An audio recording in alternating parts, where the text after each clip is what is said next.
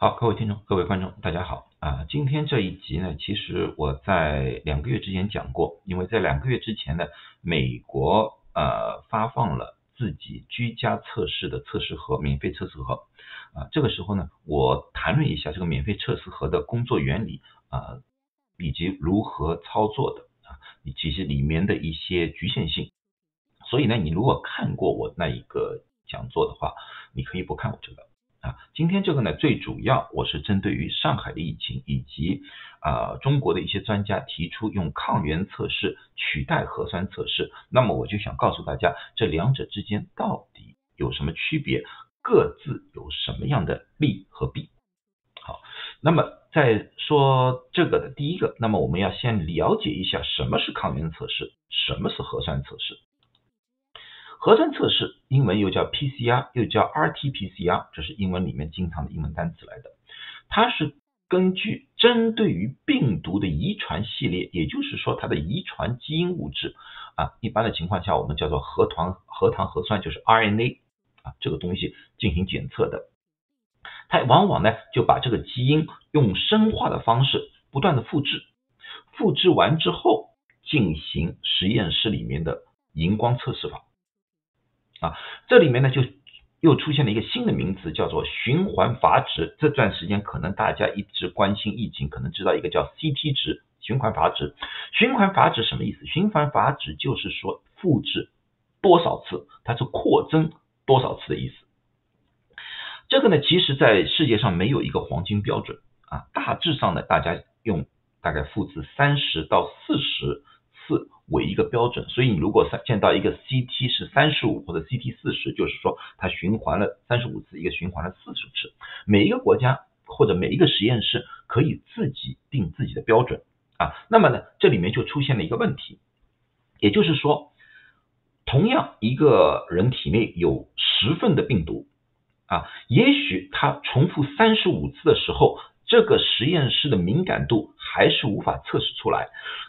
那就显示以阴性，但是如果它防阀值变成四十，它就测试出来了，那就是阳性。这也就是为什么有些时候在一个实验室里面是阴性，另外一个实验室阳性，因为这两者之间的阀值不同。那么现在在美国呢，基本上是用阀值是三十到三十五，而中国呢？啊，用四十啊，据说呢，最近也可能会下降到三十五，这个没有对错的问题，这个只是每个国家啊，每个实验室制定的标准啊，因为全世界没有没有统一的标准啊，这个核酸核磁的呃优点就是说，它哪怕有一个少量的病毒，它因为不断的复制，它可以无限的扩增啊，或者说大量的扩增，所以它的敏感度比较高，往往呢。测试的比较准确，但是呢，它的问题也在你这里面，它里面有一个缺点，因为你要看到它一般一直在复制，所以说这个样板上面有小小的污染，就不小心污染到了，它就可能会出现假的阳性。啊，因为并不是你的病毒，而可能是在实验室里面旁边这个样本里面有一点小东西，通过不正规的渠道，或者说由于采样啊取样呃实验室的操作出现问题的话，就有可能出现假的阳性，而且呢，这个呢只能在实验室里面做，价格相对来说比较昂贵一点啊。当然我不知道中国多少价钱，这个美国这个啊价钱相对比较昂贵，而且呢，由于它需要扩增测试，所以相对的时间要长一点，往往需要。一到三天时间，当然也有两个小时的快速测试，但是这个准确度相对来说就低了很多。抗原测试，抗原测试英英英语叫 antigen test，它是用了病原体，就是病毒的一些特定的蛋白质，有经常是表面的一个蛋白质作为它的目标。也就是说，取的样本里面有了这个病毒这个东西的话，它就针对于这个蛋白质。提前制作了抗体，然后再把这个抗体放在测试盒里面。如果这个病毒存在，那个病毒就会和这个抗体进行结合，那么就出现了一条红杠啊。如果说这里面没有病毒，那么这个抗体就没有办法结合，那么这红杠就不出来，就是阴性啊，这就是它们阴阳两性的区别。它的优优点就速度很快，这个需要一到三天，核酸需要一到三天时间，它只需要十五分钟、三十分钟。而且呢，这个可以在任何地方操作啊，不受环境的影响。你可以在家里啊，你可以在自己的公司里面，也可以去实验室里面做，价格相对来说也是比较便宜。但是它的缺点也明显，因为它没有复制，所以说这个病毒量少的时候，可能比较难以测试。而这两种测试都是用差不多的方法，就是用鼻腔或者说呃咽喉部位的取样。取到有只要有病毒的地方取样就可以了啊。另外一种测试这里我没说，就是抗体测试。抗体测试不是作为诊断的标准来的，因为抗体产生需要一定时间，往往需要一到三周的时间，这对于诊断没有帮助。抗体测试只是能说明你过去有没有感染过，或者最近有没有感染过。这对于我们。做一个普查，就是说，在当地一个人群里面，到底有多少人已经被感染过，这个是有帮助的，但是对诊断是没有帮助。所以呢，这里我就不多谈抗体测试了。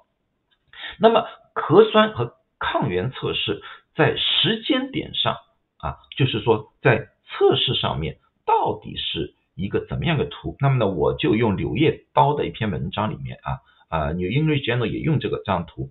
呃。告诉大家一下，大致一个一个问一个呃一个呃感染的一个时间段。好，第一个这个就是零零点，就是说你刚刚被感染，刚刚被感刚刚被感染，你要知道病毒到了人体里面之后，要进入到人体细胞里面，它需要复制啊。当复制到一定程度的时候，那么人才会有生病的现象。所以在这个之前，你看这个之前它的病毒量很少的，因为这个是病毒量啊，这个红线是病毒的量。啊，这条红线是病毒量，那么这个时候我们往往称为是潜伏期，因为它病毒量很少，对于人体来说的话也没有病症的感觉。那么当这个病毒量达到一定程度，就达到这一点的时候，由于核酸测试它是被不断的复制的，所以说在一个很小量的时候，在这么小量的时候，它已经被核酸测试给检测到了，这条深蓝色的。就是可以被核酸测试所接测到的一个地位，然后病毒不断上升，上升到这个点值的时候，那么抗原测试就可以找到了。所以抗原测试阳性，一般的来说都是病毒量比较多的时候。当然了啊，刚开始时候。这里像这个阶段，刚刚开始的阶段，可能显显示出比较浅的红色，那么呢，我们就是说它是那个病毒量还相对比较少，我们叫做那个呃弱阳性。一般人嘛人人家说这个刚刚开始的这个阶段，我们叫做弱阳。然后呢，这个顶部这个底阶段啊，病毒量比较高，那么呢就是强阳阶段啊。当然下滑的时候，这一个阶段也是弱阳阶段，所以弱阳阶段并不能。告诉你到底是刚开始感染，还是在感染慢慢慢慢慢在好转的阶段啊？它只能告诉你啊，你体内有病毒啊，这是抗原测试。而核酸测试呢，由于时间比较长，然后到了这个阶段的时候，到了这个阶段之后，我们知道抗原测试测试不到了，核酸测试还测试得到。那么现在一个关键问题就是这个阶段是不是这个人还有传染性？啊，在欧美国家，一般的专家认为，这个时候已经没有传染性了，而且这个时候所测试出来的阳性核酸阳性，并不一定测试到的是病毒，而可能是病毒解体之后的残留物。因为当这个病毒啊到了这个量的时候，人的体内这个阶段，人的体内会产生抗体，然后这个抗体就会把病毒给解体。当病毒解体之后，它的基因就会变成一段一段一段，就把它一段段去切开一样。但是这个一切开的一段一段的基因，还是可能被核酸测试给捕捉到的，所以也会出现阳性。那么这个阶段的话，所以欧美国家往往就说，如果你的核酸测试是阳性的话，九十天之内无需。再做重复测试，因为有很大的可能性你是假阳性，你只需要自我隔离十天，我们认为这个病毒量就够少了，不会传染了啊。当然每个国家还是这样子，有不同的标准，因为他们的呃对于这个的理解可以完全有不同，这个医学界嗯不可能有统一的意见啊，这个大家不需要啊纠结。啊，呃，那么呢，就是说，在这个阶段啊，就这个阶段到底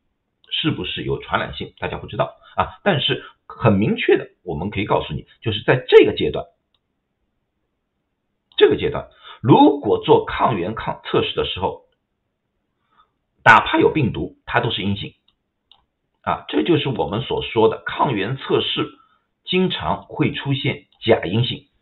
是这个阶段。抗原测试的假阴性，如果说患者是没有症状的话，那么也可以忽略啊。但是如果有症状的话，我们一般情况下就需要用核酸测试进行一定的排查啊。因为我们也知道新冠的不，特别是是奥密克戎，他们很多症状和流感很相像。那么如果这个阴性出来，抗原测试阴性出来，有可能是真的阴性，因为那个患者可能是流感感染感冒了。所以说，你用核酸测试去确诊一下的话，那么就可以排除假阴性的可能性。好，这就是抗原测试和核酸测试的区别。另外一种做做的方法就是抗原测试做两次，所以美国每一次发放，它都发。两个一盒里面有两个抗原测试，第一个抗原测试是在第一天做的话，一般情况之下，五天以后，如果你被感染的话，它应该到了这个值啊，就被测试出来了。所以说，一般的情况下，你第一次是阴性的话，五天之后重复测试，那么如果两次都是阴性的话，大概率大概率你是阴性啊。如果说第一次是阴的，五天之后出来的阳的话，那么很大可能性。是被感染了啊，所以这就是啊，抗原测试是需要反复测试，核酸测试反复的呃作用相对来说小了很多。好了，那么今天我就把这个解释清楚了。如果有问题，欢迎在下面提问，或者说发现我说的某些地方说的不确定，或者说错误的话，也欢迎专业人士指出。谢谢大家。